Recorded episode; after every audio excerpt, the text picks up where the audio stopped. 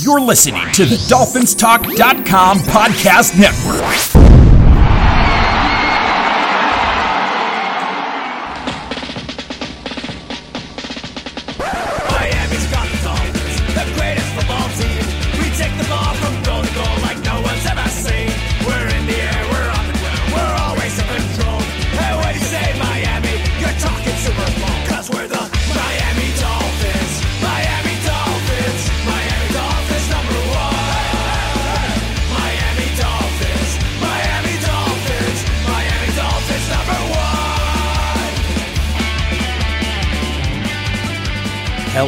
Hello, hello, hello, Miami Dolphin fans, and welcome to the Same Old Dolphin Show, part of the DolphinsTalk.com podcast network.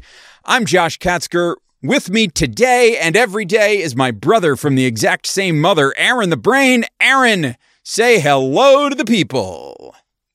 Hello to the people. Well, Brain, that was not the ending to the season that most of us envisioned. We should have probably. Um, Maybe, but- maybe we should have. Yeah, maybe we should have, but we got excited. We got excited. uh, we bought it- in. it- yeah, and uh, when you buy in, that's when this team breaks your heart. That's what they and do. uh uh you know i i don't know what would be more heartbreaking the the way that they lost just getting completely and utterly dismantled uh and and really not showing up or had they you know played a really close game and and lost a you know a nail biter would that have been more heartbreaking i'm not sure but uh, at the end of the day, it doesn't really matter. Uh, You know, you, you lose. You didn't make the playoffs. It's a 10 win season. It was nice. It was a fun season, but it didn't end the way you wanted it to. And that's just the way it is. yeah, It's it didn't. the way it is. yeah, it's just it didn't end the way that we wanted it to. But I mean, quite frankly, I don't know that it was ever going to end the way that anybody wanted it to, because I don't think this season was ever going to end with the Dolphins raising the Lombardi Trophy. Uh, obviously, that Yeah, would have been a, that would have been a bridge too far. Yes, I know the the, yeah, uh, the goal. I mean, considering the goal was to make the playoffs. If, if this team wins that game on Sunday and is playing in the playoffs, whether it's against Buffalo again or it's against the Colts or or whoever it would have been, uh, or the Titans or whoever it would have been against, and they go out and they lose regardless of the result, you're feeling really good that you're that you're watching a playoff game at that point. You feel like you're really playing with house money. To a certain respect though, uh, you know, you're kind of playing with house money uh, all season long, especially going into this game uh, against Buffalo. Totally agree. Totally agree that it was house money. I mean, particularly really that, you know, you looking at that entire month of December, it really felt like this was a Dolphins team that was playing with house money because if they make the playoffs, fantastic. That's icing on the cake. But once it appeared that once this team was winning and playing competitive games and and really like kind of blowing teams out of the water, really, uh, I mean, at that point, it was just like, okay, we see who this team is. And what we learned is that this team is an above average NFL team. It, but not an elite NFL team. And that was evidenced by the fact that when we went up against teams that you might consider legitimate Super Bowl contenders, the Buffalo Bills, the Kansas City Chiefs, the Seattle Seahawks, we came up short. You know, look at the look at the six games the Dolphins lost this season, right? Six games uh, winning 10 games, losing six games. That's a, that's a pretty good season by most measurements. And the six games you lost, you lost twice to Buffalo, who is among the best, very best teams in the NFL. You lost once to Kansas City, who are the Super Bowl defend, the defending Super Bowl champions and who are odds on favorites to return to the Super Bowl again, the number one seed in the East, a team that lost twice this season and once only because they didn't play anybody in their final game of the season. Um, and you lose to the Seattle Seahawks, a team that has a Super Bowl pedigree um, with their head coach and quarterback, and you know a team that, while probably not the number one favorite to come out of the NFC, is definitely among the contenders in the NFC. And so, and then, okay, and then you lost two other games. You lost uh, a pretty bad, pretty disappointing showing at altitude in Denver against the Broncos. Very crafty defense, uh, you know, that Vic Fangio coaches that team. And it was, it was a tough game. And that one is a game that the Dolphins really should have won, almost did win, in fact, but you know, probably should have performed better. And then they lost in week one against a new look Patriots team that really nobody had any kind of idea exactly what that team was going to look like. And, you know, they hadn't had a preseason, so they were all out of sorts. So it's not to make any excuses, but it's like there are two losses on that schedule. Excuses. But there are two losses on that schedule that you go back and you look at those two losses and you go, okay, those are two that I think the Dolphins, if that if they could have played those games at different times, those are games that the Dolphins could go back. If you played those games again under the same circumstances, that the Dolphins probably win. But you know those other four losses you got whooped up on by by the big boys and the dolphins aren't ready to compete with the big boys yet at least not this season Yeah, and I mean, I'm not going to sit here and, and play that whole game because I look, the Dolphins had some really good games in the middle of the season, but I mean, a play or two goes a different way in that Arizona game, and that's a game that the Dolphins lose. Uh, if if the Dolphins don't get that barrage of second quarter plays against the Rams, uh, which I mean, look, they earned those plays, but you get a, a strip sack, uh, and a punt return for a touchdown, uh, and then they didn't really have to do much in that game. Now, granted, the defense had an outstanding performance in that game, but if they don't get those, you know, a couple of big time plays, uh, that I'm not going to call them fluky plays, but they're not necessarily plays that you can count on getting. Uh, then, then that's a game that could have a different result. I wouldn't say that if you played that Denver game 10 times, we would win it 8 out of 10 times. I think based on what I saw in that game, I think if you played that game 10 times, uh, the best the Dolphins are hoping for is winning six out of 10. I think, uh, Denver kind of handled Miami in that game. It wasn't a, and, and I think that that's kind of a sobering fact here is that when you look at the Dolphins, save for a stretch there where I think the defense and the special teams was really playing at an extremely high level right around the midway point of the season. The Dolphins really, over the past, I don't know, six, seven games or so, really weren't this great team. They, they were a team that when, that was fortunate to play some of the worst teams in the league and took advantage of that and even struggled a little bit in those games against the Jets and the Bengals at times. Uh, and then found ways to win a couple of other, I mean, look, that Vegas game. That's another game that you, you, play that game 10 times. I don't know how many times the Dolphins are going to win it. I, I think the Dolphins, at, at the end of the day, they did what they had to do to put themselves in position to make the playoffs, but they were really a, you said an above average team and the, the point differential and the final record would tell you that they're an above average team. So I'm not going to argue that, but I think they're closer to an average team this year than they were a really good team. I think they were, the, the thing is, is that a year ago, the Miami Dolphins were one of the worst teams in the in the NFL. We were one of the five or six worst teams, and the, it was just those were the bad teams. And every year we talk about how there's about 16 to 20 teams that are, you know, right there in the middle and, you know, based on how the injuries play out or a, a, play here, a play there, a kick here, a kick there. They could be anywhere from six and 10 to 10 and six. And that's where this Dolphins team was. And that's not a bad thing when you consider where they were last year and that a year ago they were, I mean, they completely tanked and were actually finished with a record much better than most anticipated. I think most people last year would have said, Hey, if this team wins three games, it's an amazing year. And they won five. Uh, and I think most people said coming into this year, hey, if this team can win eight games, that would be a solid season. If they can have a winning record, that would be a really good season. If they win 10 games, that's going to be a great season. And frankly, 10, 10, 10 wins is going to get you into the playoffs, especially when they expand the field to seven teams. Didn't happen this year because, of course, if there's a team that could win 10, 10 games in a seven game playoff field and not make the, the playoffs, that's your Miami Dolphins. I believe now we're the only team to win 10 games and miss the playoffs twice. I could be wrong on that, uh, but it's happened twice now.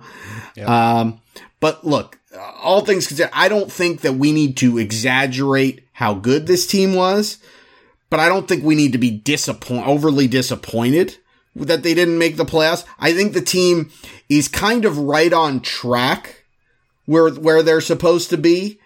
And the record looks a lot better. And then when I think I think the record kind of I think correlates to the job of Brian Flores and the coaching staff in that they've they're getting the most out of these guys and they're putting game plans together to come away with wins. And we're playing winning football because we're doing the little things well. We're not getting penalized.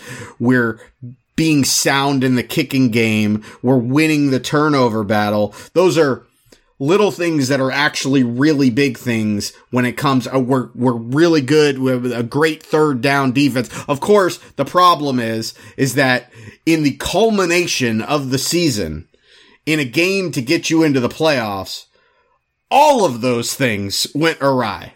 It really, and, it was and literally everything absolute... that the Dolphins did well the entire year, uh, just kind of fell apart and they reverted. They looked much more like the five and 11 Dolphins from last year than, than the 10 and five Dolphins this year. Yeah, I think that's right. I think that this is a, a young football team. I think we were the second youngest team in the National Football League this year. And I think that what we saw was a team that peaked a little bit too early this season. I think. You know, I think that this was a team that was playing their very best football in October, November, in October and the early part of November was when this team was playing its very best football. And really, if you look down the stretch at the last, you know, four or five games, it, it was, it was okay at times, but it wasn't as impressive as it had been earlier. And granted, Uh, earlier was against some of the the weaker opposition on their schedule, but you know, I think it, it, was just it was a team that peaked a little early and and ran out of gas. And in that last game of the season, when you've got a young team like that and they're inexperienced, it it's very easy for a game to sort of get away from them. And that's exactly what happened in this game against Buffalo. I mean, as soon as Buffalo hit that punt return, Isaiah McKenzie returns that punt for a touchdown. That was when it was like, oh no, oh, this is going to be a problem.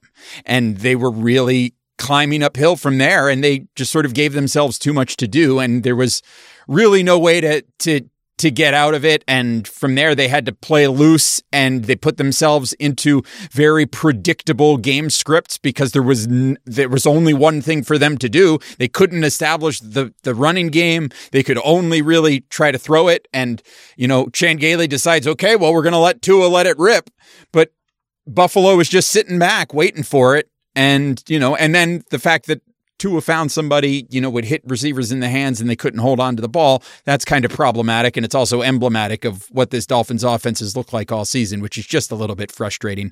But we're, we're going to get into it in this game. We're not going to dwell too much on our standard good, bad, and ugly conversation when it comes to that game, just because, I mean, it's pretty clear that most of it was bad and most of it was ugly. But we'll, we'll touch on that very briefly. But first, um, if you're not doing so already, make sure that you're following us on Twitter. I'm at Amplified to Rock. He is at Aaron the Brain. That's at A. Aaron the Brain. The show is at Same Old Dolphins.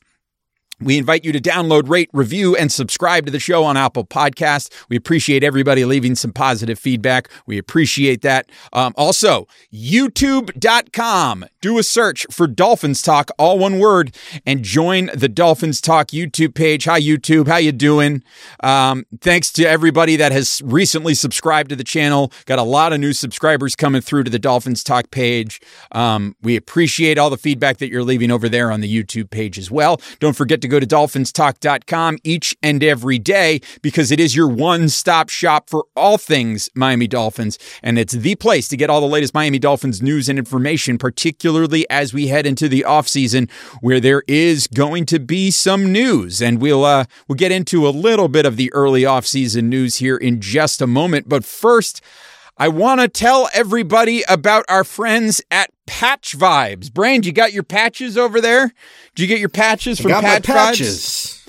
Look at that. I got my patches. I got that one. Yeah. I got that one. Yeah, you got the ones that I got. Yep, they got the Shula got patch. Shula and the and the mid '90s to early 2000s Dolphins. That's right. The- The, the, uh, teal green Dolphins, as I The like to call them. Yatil, did- we're gonna for that logo will for from now on forever be known as the Yatil Green Dolphins logos, folks.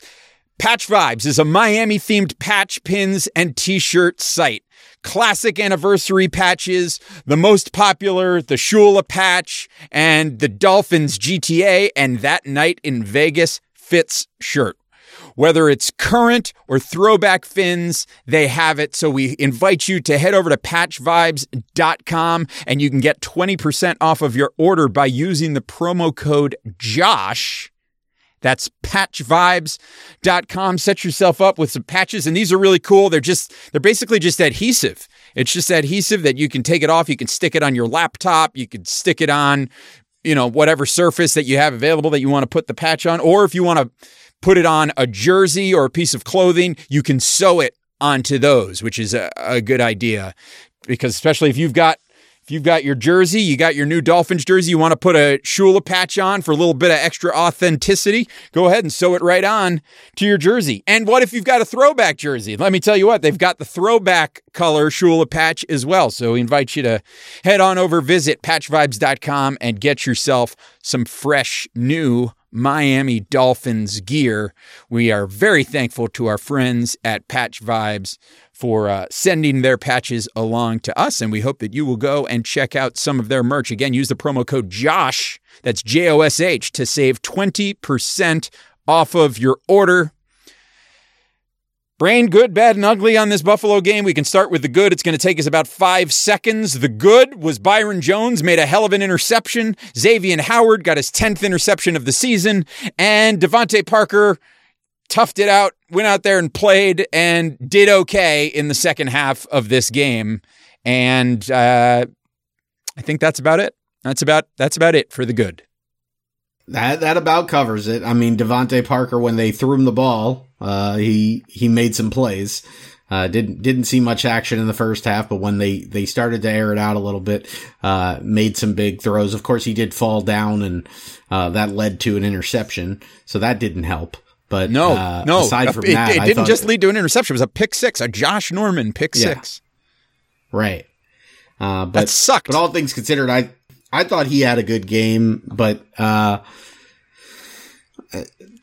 none nobody really had a good game. Like even Byron Jones and Xavier Howard, they made a couple of plays, but they didn't have good games. No, it was it was not a good game, and it, this was just a team that seemed to have run out of gas by the end of it, and it didn't help by the fact that they were up against one of the most potent offenses in the NFL, and we were calling all week hoping that Buffalo was going to rest their starters and that they weren't going to go all out, but Josh Allen played the whole damn first half, and he absolutely roasted the Dolphins again, and we didn't seem to really have much of an answer. We we sort of did an okay job stifling him for the first few series, but then after that, he just sort of started to let it rip. And then, I mean, and he was doing that without Cole Beasley on the field. Granted, they had John Brown and they, but, and they had Isaiah McKenzie, but, you know, I mean, after that, the rest of this game was just bad and ugly. It was the defense running out of gas, getting gashed in the second half by a practice squad running back. It was Matt yeah. Barkley throwing bombs, and and and granted, we were playing, we were coming with zero blitz, and you know, we were getting beat over the top. But that's not something that has happened much this season. You know, our Xavier Howard and Byron Jones have played well enough um, to be able to handle those wide receivers when when we've brought zero blitz. And you know in this situation we weren't able to. So it was bad. I mean Tua was bad in this game for for large chunks of time. That does that's not to say that there weren't some moments and some throws that he made in this game that weren't good because he did have some moments but for the most part Tua didn't look great in this game. And he had a couple of he had a couple just absolute stinkers when it comes to bad passes and missed targets.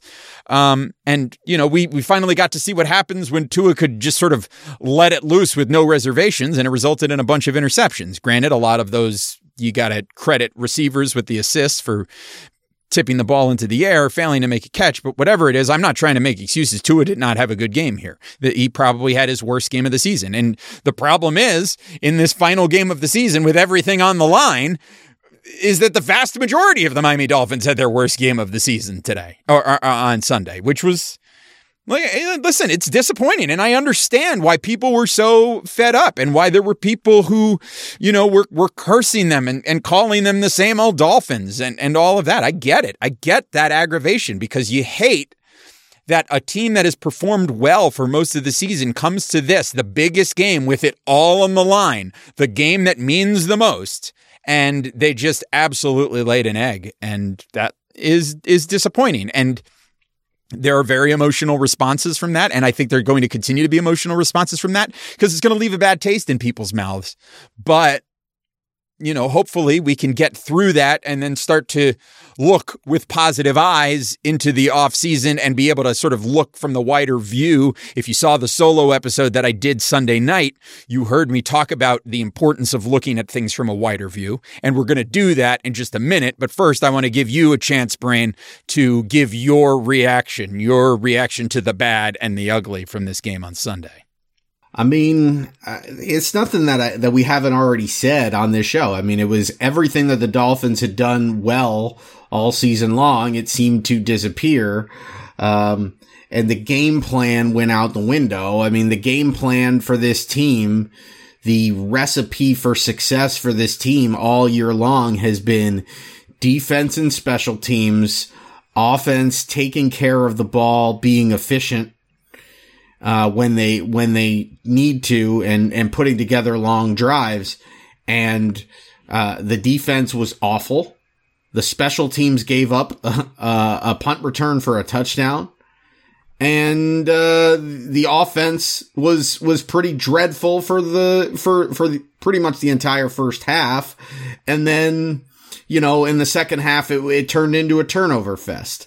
So it, it's it was a pretty terrible all around game. It, it, was pretty much the exact opposite game script that you would want uh, for this team, uh, for the way that they were built and the way that they were designed to win football games this year. And it's just, it's just a reminder that one, uh, they're not where they need to be yet, and two, they have uh, a lot of improvements to make because it's still a very flawed team. And uh, it, it's a, I, think it was a reminder that there's a long way to go. It's not that, that when you look at a 10 and 5 team and you think, oh, we, we were a win away from being 11 and 5, what a great season that would have been. Um, but you, you had the, you, you had a game to win the playoffs. So you had essentially a playoff game and you and you played that team that team's starters for a half. You got dominated in the first half, and then you come out in the second half and you put together a statement drive to make things interesting, and then you continue to still get dominated by Matt Barkley and a bunch of backups. Uh, that's very concerning going forward, and it's just a reminder that this team uh, not only are they not ready yet to to hang with the big boys, the elite teams, the Bills and the Chiefs and the Seahawks of the world. Uh, but right now they're they're not really a playoff team. And yeah, I know that we we've got a win over a playoff team in the Rams, and uh, we look good at times, but it's been two months since the Dolphins have looked really like a playoff team. We, we found ways to win games and there's, there's value in that. But, you know, and people are not going to like this analogy or this comparison that I, th- that I bring Oh, up right here. I'm but pumped. the fact is, wait. the fact is, is that this is true is that, you know, Adam Gase's playoff team, Dolphins, they they made the playoffs by finding ways to win games, even though the talent really wasn't there. And Tony Sparano's Dolphin team that made the playoffs made the playoffs in spite of not really having a ton of talent. Um, and things kind of reverted back to the mean the following year. Now, the difference I think with this team as opposed to those teams is one, I mean, there's a few differences. The biggest one is the youth of this team and the position that this team is in as far as cap flexibility and draft capital. And two, the second biggest one is that we do all those little things well. We have the look of a really well coached football team.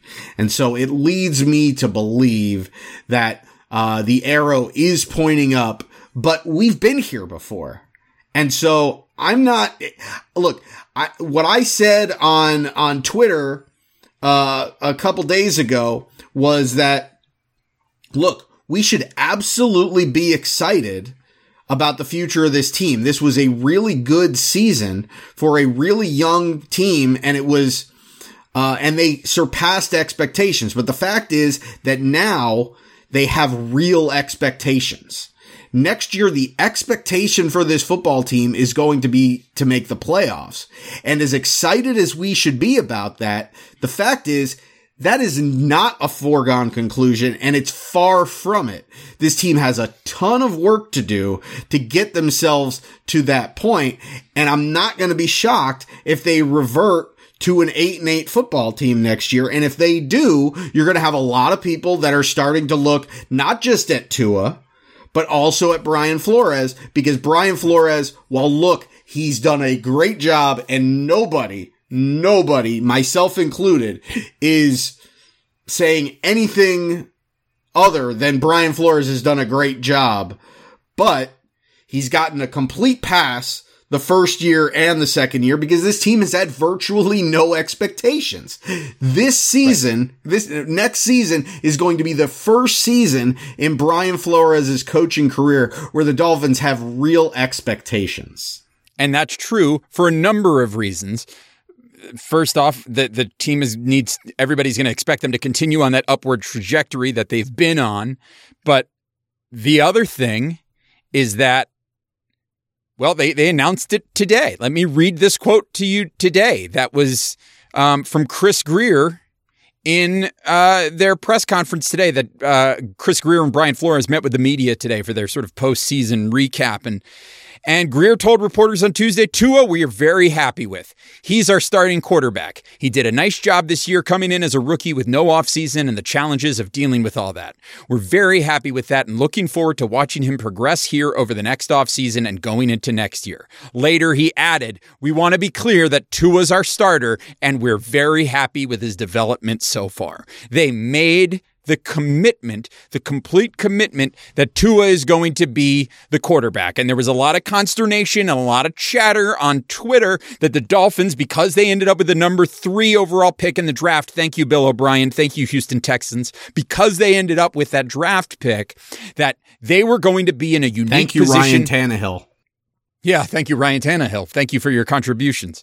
Um, but they, because of the fact that they've got that number three pick, they're going to be in a position where if they wanted to, they would be able to draft, in all likelihood, one of Justin Fields or Zach Wilson.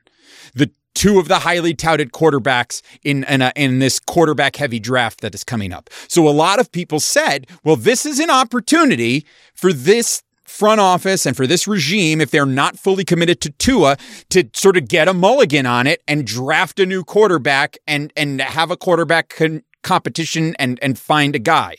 Instead, it seems, and uh, you know, this isn't you can't take them completely at their word, but I think most of us can probably buy into what they're saying. This isn't gamesmanship, and I think we can say that they seem to be committing pretty firmly to Tua Tagovailoa as this team's quarterback. And what that means is that if Tua does not take a significant step forward next season, that this combination of Brian Flores and Chris Grier are going to be in a lot of hot water and they are going to be on the hot seat because they have now staked their jobs to Tua Tagovailoa. They were the ones they they evaluated him and they made an assessment of Tua Tagovailoa that he is the talent that is going to lead this team and be this team's next great franchise quarterback.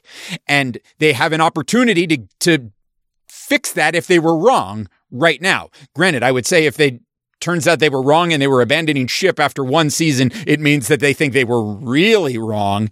And that is problematic in and of itself. But if they make this commitment and they decide that all they need to do is add talent around and they bring in an elite wide receiver and they draft, you know, an, a high wide receiver, draft a wide receiver high in the draft, and they they pick up some other skill p- players and and put a lot of talent around Tua, and Tua does not take a significant step forward. These conversations are only going to get louder. So let's say Tua has a slightly improved season next year, but not significantly improved. The Dolphins maybe take a step back, finish nine and seven or eight and eight. Suddenly it's a problem. Now, do I think that's going to happen? I'm refusing to believe that at this point. I'm thinking this team is going to take another step forward in the offseason at this point. At least that's where I am in, in, in my thought process here. But now they've doubled down. They've doubled down. They've made their commitment to Tua, and we're going to see where we are come next season after we have an opportunity to go through the draft and free agency and bring in some uh, talent to surround Tua with. Because it's not like Tua had a a bad season. You you hear all of this, you know, chatter from people, and you know, and we'll get to um, Melody sent us a question on Twitter that I want to get to in a second. But Tua Tagovailoa's numbers, I think he started 10 games this season. So if you take his numbers and you extrapolate them out over the course of 16 games, he ends up with 3,218 yards, 20 touchdowns, 9 interceptions, 194 yards rushing, 6 rushing touchdowns, 2 fumbles, and 88.2 passer rating, which for a rookie that ain't half bad. You know, I think you'd accept that. I, I, think most people would accept that. I know that this year everything is skewed because everybody's looking at the ridiculous season that Justin Herbert is having in LA with the Chargers, and everybody's going, oh my gosh, the Dolphins screwed up. But I, I think that Justin Herbert in the season that he is having is the exception to the rule of what you would expect out of a rookie quarterback. And and Tua is probably a little bit closer to what you might what might be the average season for a rookie quarterback making his first start, or, uh, you know, making having his first go round. Um, so, Brain, let me pose this to you. What what Melody asked. She said, "Why are there fans out there that are already giving up on Tua and this regime? This regime deserves an A plus. Granted, it was a sour ending, but several months ago, I wasn't even sure if Tua was going to play this season. And yeah, his rookie campaign was a disappointment. But why are people writing him off? I'm not expecting an actual answer to this question, but I'm in a particularly salty mood this morning." Well, look, she answered the question in her own question. She said, yeah, Tua's rookie campaign was disappointing. And, and that's, that's the thing is that it's not about the numbers. Cause at the end of the day, if you just looked at the numbers, you'd say, okay, it was fine. And, and I think largely you would look at that and you would say, all right, it's fine. But the problem is, is that he looks like he's got physical limitations. And that is very concerning.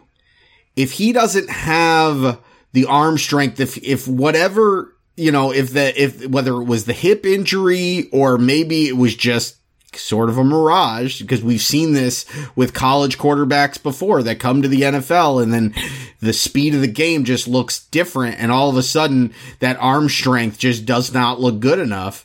Um, whether, whether it was the hip injury and he's just not doesn't have that same zip on the ball, at least consistently, uh, or he just never had it to begin with. The fact is, is that there at times he has looked like he has physical limitations. And that's something that if he's physically limited, it puts a cap on his ceiling. It means that you know, the bet, like, it doesn't mean he can't be a great quarterback. I mean, Drew Brees does not have a rocket of an arm and he's one of the greatest quarterbacks of all time. So I, am not going to sit here and say that, like, because Tua doesn't have a rocket for an arm, he can't be a great quarterback. I absolutely think that he can. But for quarterbacks that don't have a great arm, Drew Brees is kind of the exception to the rule. Uh, what other quarterbacks can you think of? I mean, Tom Brady, I guess, but uh, to, to me, Tom Brady had a pretty strong arm and, and his knock was, I think, just people didn't really know he was like an unknown commodity because he was splitting time with Drew Henson at, at Michigan. Uh, and, and so pe- he just kind of went under the radar. It wasn't really physical tools. With, with Tua, he seems to have the nuances of the position. Uh, he seems to pick things up, and I think that's extremely important. But you wonder, is his upside capped because of what appears to be, uh, you know, not, not, not a very good, you know, below average arm strength. And, and that's a, it's a legit concern. And when you look at the way this season ended with Tua's last handful of starts, uh, yeah, I mean, he had a good game against Cincinnati. He had a stretch, he had a stretch there in the fourth quarter against Kansas City where he looked really good, but he got benched against the Raiders and make no mistake about it. If it wasn't for Ryan Fitzpatrick having COVID, he'd have gotten benched in this one as well.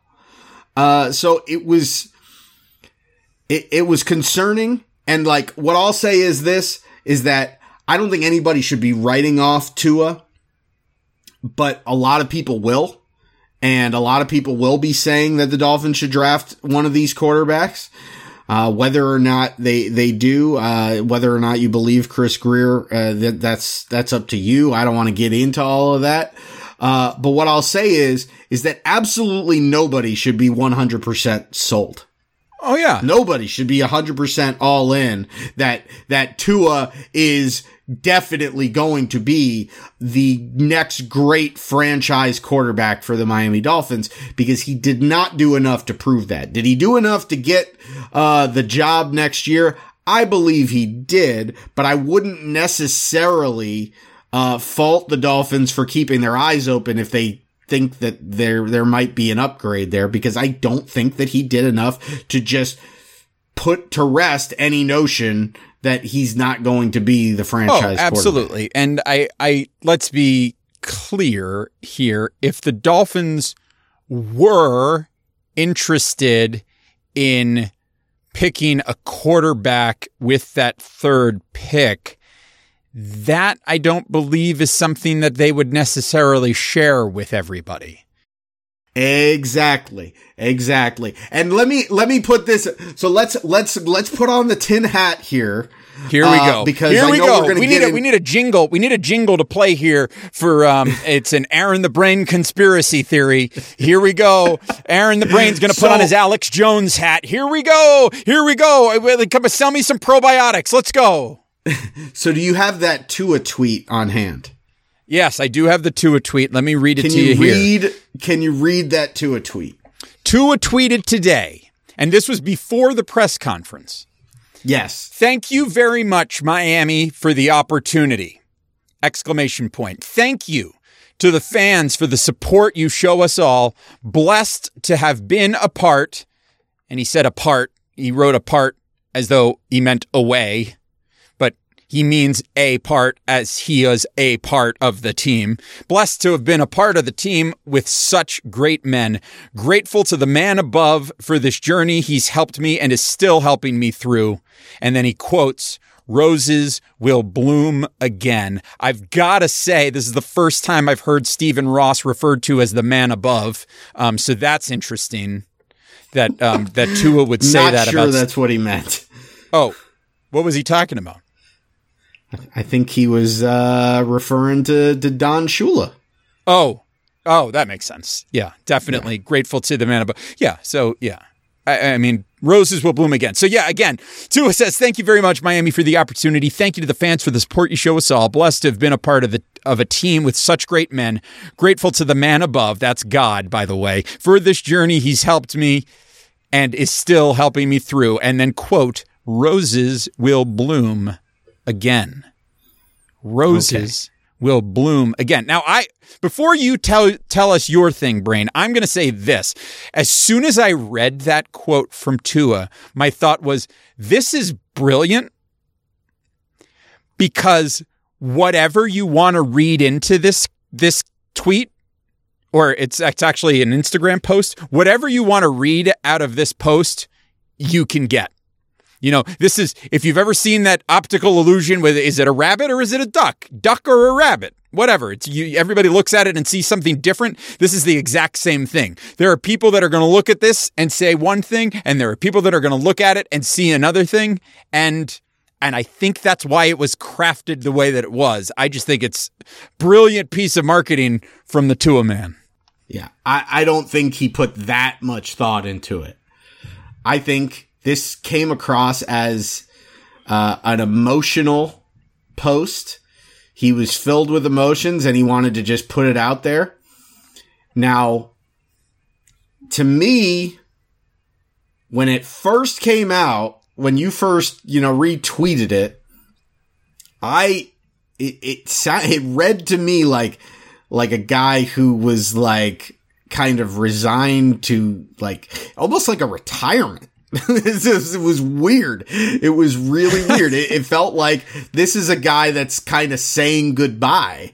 But the roses will bloom again thing kind of said, well, okay, well, maybe he's, he's not retiring, but maybe this is, he's, maybe he's resigned to the fact that, uh, maybe the Dolphins are going to move on from him. And then you've got the press conference a couple hours later and Chris Grier says, Hey, he's our guy. And then I'm just sitting there and I'm saying, well, yeah, like you're not going to say he's not your guy because if you say he's not your guy, then everybody knows that you're drafting a quarterback there, which does not behoove you at all, especially if you end up trying to trade Tua Tagovailoa. Uh, so it's just, you know, it, it, it makes me wonder about the smoke screen. And then I got to thinking, you know, this wouldn't be the first time that Tua or somebody in Tua's camp has sort of let their emotions get the better of them on social media because it was Tua's camp, whether it was Tua or his agent. And you have to figure if it's Tua's agent, it's coming from Tua.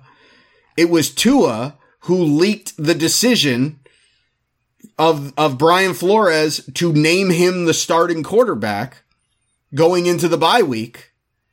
And a few weeks later, uh, after the the injury and then he sitting out a game, it was his agent uh, tweeting something out or doing a Facebook post about how he's going down to Miami to watch Tua kind of spilled the beans on uh, something that Brian Flores and the team was trying to hold close to the vest that Tua was going to end up starting that game against Cincinnati. And so that's twice already that Tua has put things out there that he probably should not have put out there.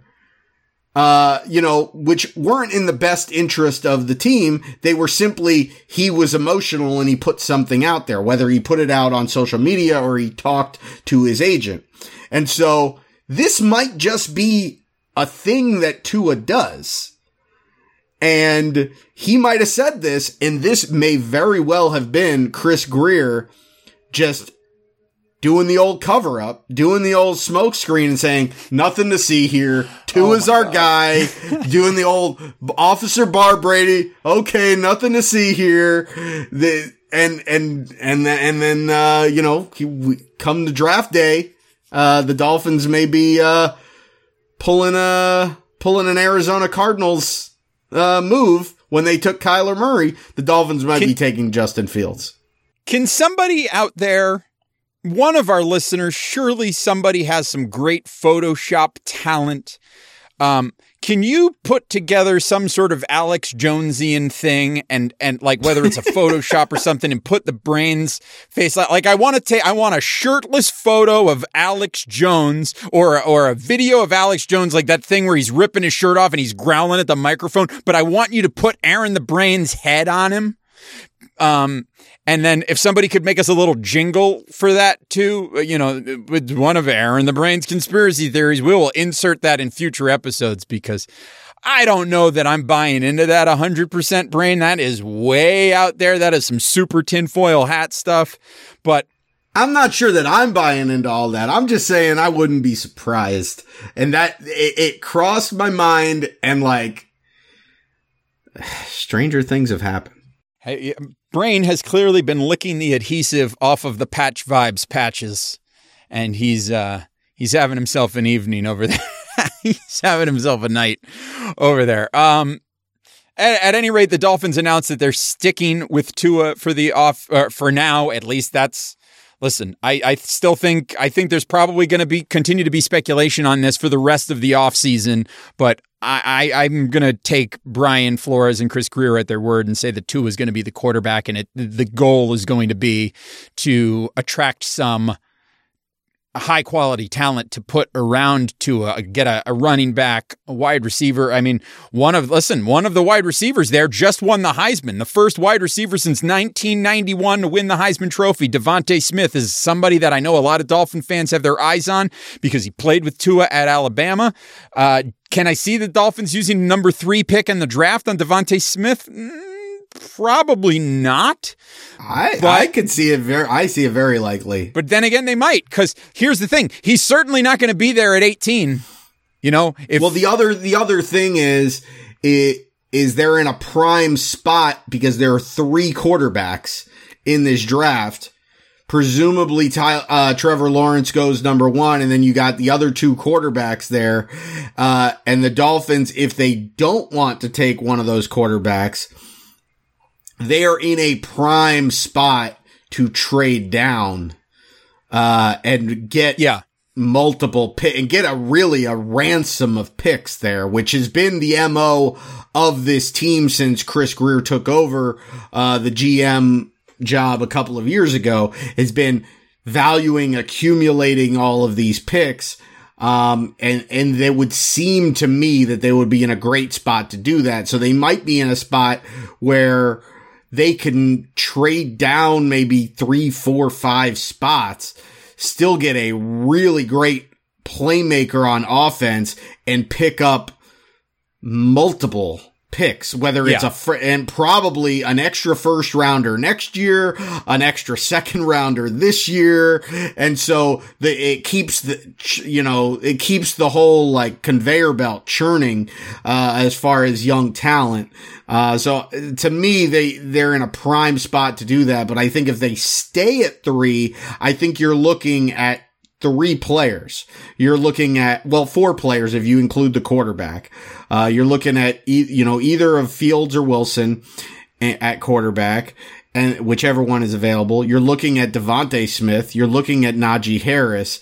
And I think you're looking at the offensive lineman, uh, from Baylor who, uh, by all accounts seems to be, they're talking about him like he's a generational talent at tackle which people will say, well, the Dolphins drafted two tackles last year and they started, you know, basically the entire year. Well, yeah, but they, they weren't amazing. And if you get a generational tackle, you can move one of those guys inside and it really serves to solidify your offensive line.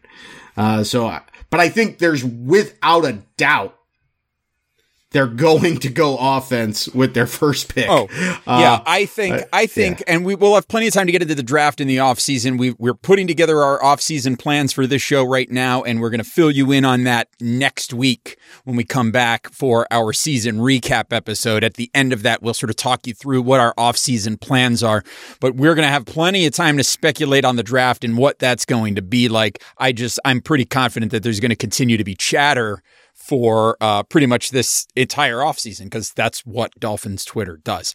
But before we before we wrap things up here for this episode, um, because you know, let's be honest. Listen, I gave you my thoughts on where this team is headed. The brain is sort of giving you his thoughts on that too. The last sort of little piece of news that we want to talk about here is, I mean, we could talk about a couple other pieces of news, like the Dolphins named their team uh, you know, their team MVP was Xavier Howard. Their leadership award was Ryan Fitzpatrick. And we could talk about those things if we want, but I think we'll probably get into that stuff next week when we do our season recap stuff. But the other thing that other sort of newsy thing that came out of the press conference today was that the Dolphins said that they expect all of their coaches to come back next season, which indicates that they are not going to be firing Chan Gailey, despite the bogus report that came out on Monday that the Dolphins had fired Chan Gailey, which that was amazing.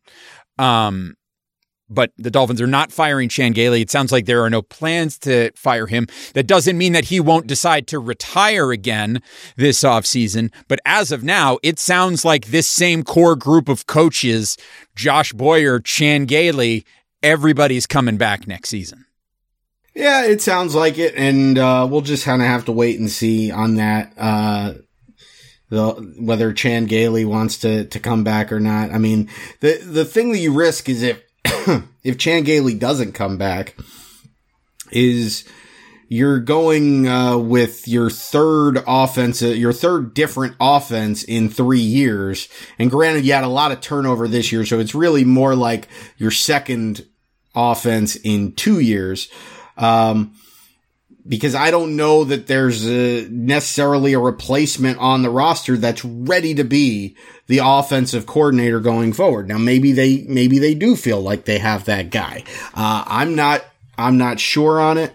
Um, you know, I, I certainly don't think the problem is in Chan Gailey's play design. I think people will question They'll say that he got far too conservative at times, but then I think a lot of people will also have to admit to themselves that when they did get aggressive at times, uh, Tua, with, with Tua under center, it didn't always go the way that they wanted it to go. And there was probably a little bit of conservative play calling by design simply because of the weapons around Tua, the fact that Tua was a rookie and uh, the fact that this team just was designed to win based on defense and special teams. So, um, it'll be interesting to see that if, if, if Chan Gailey comes back next year and the offensive talent is upgraded, which I would assume that it would be. And Tua is now in year two and has a full off season of learning this offense as the starter, building a rapport with his teammates, uh, to see if they get that great play design with a more aggressive play calling style because I think that's what we all want. Because I don't think anybody can really uh, have a gripe with Chan Gailey's play design. Uh, he seemed to really have a great year when it came to that. Yeah, and I think it ultimately really you can make the argument that it really does come down to weapons because you look at what happened when Tua had a full slate of weapons available to him in that Arizona game. He was whipping the ball around yeah. like like crazy. And then from there, the injuries began to mount. You lose Preston Williams, you know, things start to sort of go south from there. And that's sort of when the productivity goes down. I mean, he, he was able to throw the ball around pretty well against Kansas City as well, but you know, it, it was few and far between, but that game was like the glimpse of, oh, look at this. So just imagine what happens when Tua's got wide receivers that can get separation, you know, and, and it doesn't take a lot. It doesn't take a lot to un- to begin to unlock defenses in a way to create other room for other players. So if the Dolphins can, you know, get some more cohesion from their offensive line and get them to improve in their run run blocking and they can get somebody closer to being a game-changing running back in addition to Myles Gaskin in that backfield. And they can bring in a wide receiver a couple of wide receivers an exciting rookie wide receiver um, and and an electric veteran wide receiver. Well whether it's Allen Robinson whether it's Juju Smith-Schuster whether it's Marvin Jones Jr whether it's uh, Will Fuller, whether it's whoever it is that the Dolphins decide to bring in, if you bring that person in and you pair them with DeVante Parker, and then rather than having DeVante Parker be your number one receiver, which he's he's a good receiver, he's a solid NFL receiver, he is not an elite NFL receiver. If you've got an elite NFL receiver to pair with him, things are going to start to open up for the, that offense, especially with Mike Gesicki, who I think is continuing to. In, evolve into a very good pass catching tight end in this league and, and is a, a very good weapon. I, and in my opinion, an underrated weapon in the eyes of a lot of people in the National Football League. So adding those, those few offensive pieces can really make a huge difference. And if this offense takes a step forward in 2021 the way the defense takes took a step forward in 2020 and the defense doesn't have a significant regression and the defense can come even close to duplicating what they did this season. Not only are you looking at a team that's going to make the playoffs you're looking at a team that's going to make a run in the playoffs. And you know and that's as you said at the beginning of the episode there are now there are now expectations for this team. And as Tua said on Instagram, roses will bloom again. And folks, the Miami Dolphins will bloom again. Brain, any last words? I want to see it happen. We've been here before. This was a really good season. This was as far as Dolphin seasons in my memory, uh, there have only been a handful that I could honestly say. I when I looked at it, I say that was a satisfying season. I look at the Adam Gase playoff team. I look at the Tony Sparano playoff team. I look at the one year that Nick Saban was here when they started three and seven, but ended nine and seven. They won the last six games of the season and they went into the off season feeling really good. I guess it was the first of Nick Saban's two years here. Um, outside of those years, I can't think of another Dolphins season that left me feeling positive. And I know it was a horrible end to the season, but overall it, it, was a, it leaves you with a positive feeling going into next year. But all of those teams went into the following year with real expectations. And all of those teams failed to meet those expectations. So I'm excited but I'm not going to over exaggerate. I'm not going to exaggerate it. I think this team has a lot of work to do and they still have to, to prove to me that they're not the same old Dolphins. Uh, because it, they, this team could easily go eight and eight next year and miss the play. Hell, they go 10 and six next year and miss the playoffs. And that frankly would not be good enough. This year, uh, you know, we're disappointed with how the season ended, but 10 and 6 and missing the playoffs was good enough. Next year, if they go 10 and 6 and miss the playoffs, we're going to be mad as hell. So, Absolutely. Absolutely. Uh, to me, they still have a long way to go to prove that they're not the same old Dolphins. Absolutely. And you know what? We were very excited when it looked like the Patriots dynasty was over because no longer was it the Patriots at the top of the hill, and it was a chance for the Dolphins to go to the top of the hill. Well, the Bills have gone to the top of the hill, and now the Dolphins are chasing Buffalo. And if this Dolphins team can turn it around, hopefully we can really reignite that Buffalo Miami rivalry from the 90s, but it's going to take the Dolphins making continual steps forward because right now the Bills are mopping the floor with us every chance they get. So the Dolphins need to improve in the offseason and they need to make sure that they are not the same old Dolphins. We will be back next week with our season recap show. We'll go over our preseason predictions and see how they all turned out. We will uh, probably give out some awards for the year. We'll do all of those things and uh, and we'll give you uh, our plans for the off season because it's a little earlier than we wanted it to be here, but the the off season has arrived, and uh, we've got we've got a lot of work to do. But you know what? It's going to be good work. It's going to be fun work and it's going to be exciting because while the disappointing, there is disappointment for how the 2020 season ended, that will soon fade and it will be replaced by excitement for 2021. And you just need to know that all of us here at dolphinstalk.com and all of us, both of us here on the same old Dolphin show will be here with you for all of it um, to keep you company and make sure that you are prepared and ready for that 21, 2021 season when it kicks off. So we will see you then. For now, take care of yourselves and each other, and we will talk to you again next time. Bye bye, everybody. Dolphins!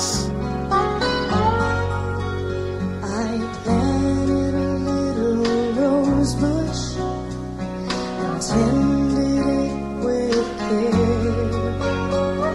As buds began to blossom, their sweet fragrance filled the air. But